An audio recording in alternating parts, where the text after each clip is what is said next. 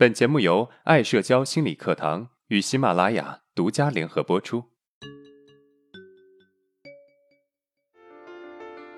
走出社交恐惧困扰，建立自信，做回自己，拥有幸福人生。大家好，我是爱社交创始人阿伦。今天我们课程的主题是如何正确的进行比较。在很多人小的时候啊，父母总会拿别人家的孩子作为我们比较的对象，这几乎已经成为中国家庭环境下的一个通病，甚至这种行为已经成为很多人的噩梦，以至于后来我们自己也开始拿自己和别人比较，我们把这种噩梦继承下来，禁锢了自己。心理学的研究表明。不恰当的比较往往会给人带来两种可怕的状态：第一，严重低估自己的能力，内心被自卑充斥着，为人敏感多疑，一个无心的眼神都容易被无限放大，解释为满满的恶意；第二，过分的高估自己的能力，自傲狂妄，不可一世。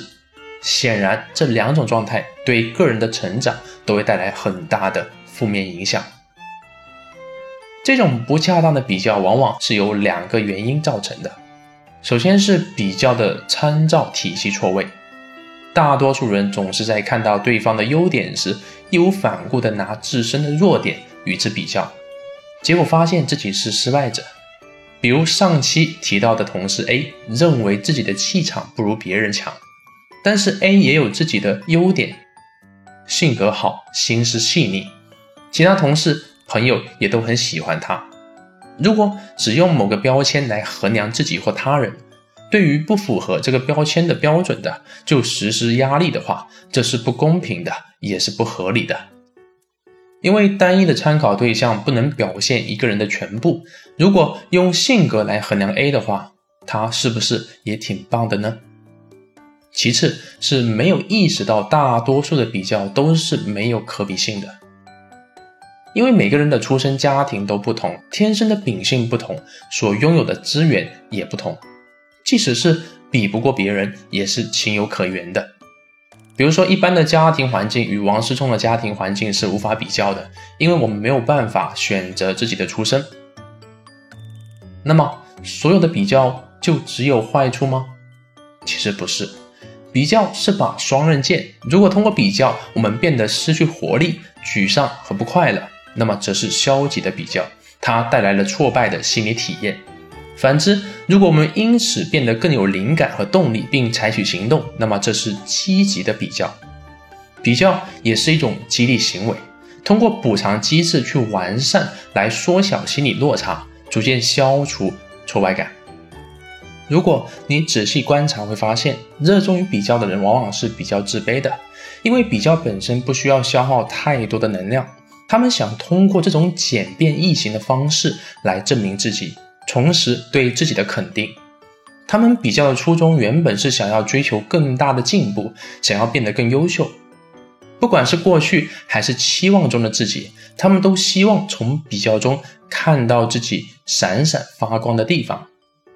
但是他们常常会弄巧成拙，稀里糊涂的在与他人比较中否定自己，打击自己的信心。严重的甚至一蹶不振，因此比较本身并不是一件坏事，只是我们常常模糊的比较的本质，过分的执着于比较本身，却忽略了自己完全可以改变现状的能力。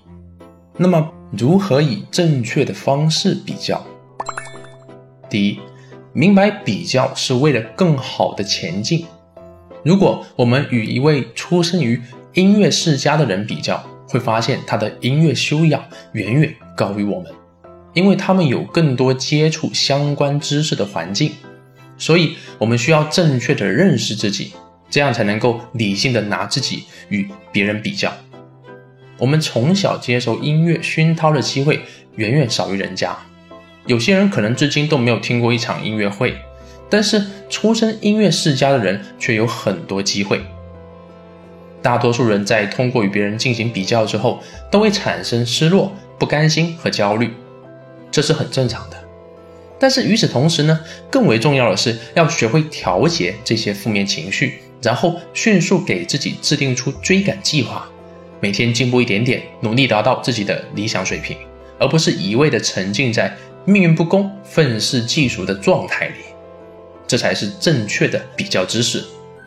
就像乌龟和兔子赛跑的底气，不是因为它知道兔子会睡觉，而是因为它知道自己始终在向前。第二，先跟弱的比，再跟强的比。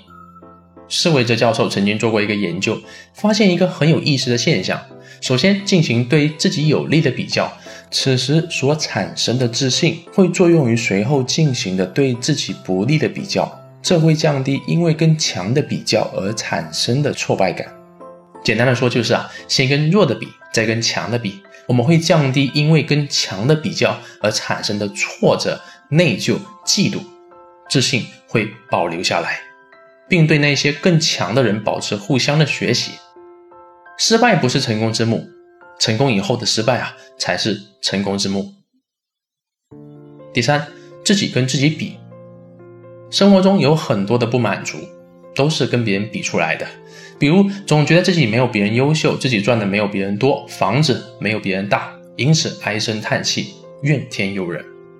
但其实，就算我们比赢了别人，必定啊会有别人能比赢我们。只有当我们赢了自己，才是最终的胜利。和别人比多无趣啊！每个人的背景、投入精力、水平都不一样。完全没有可比性，和自己比就简单多了。今天的自己和昨天的自己比，在自己关注的地方，只要有小的进步，有新的收获，我们就是优秀的。在坚持的几个星期、几个月后，我们的能力自然在无形中得到增长。接下来，我们来回顾一下今天的内容。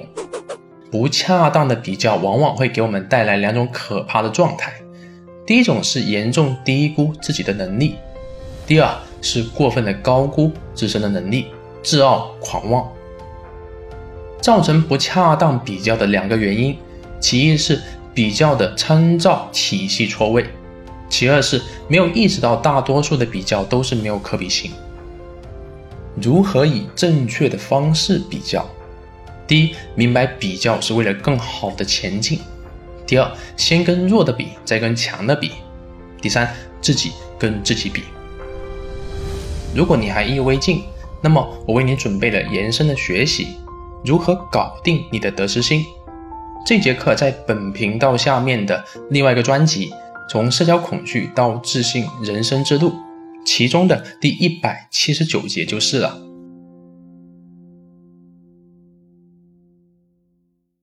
大家好，为了让每位听众将在课程中学习到的知识更好的付诸实践。从十月二十九号起，我们将调整专辑的更新频率，由原来的一周五更改成一周三更。每次课程后会留一天给大家实践练习。实践过程中有任何疑问，可以随时咨询私聊我们。我们每周一、三、五早晨六点半准时见面哦。谢谢大家一直以来的支持，也希望大家继续支持爱社交。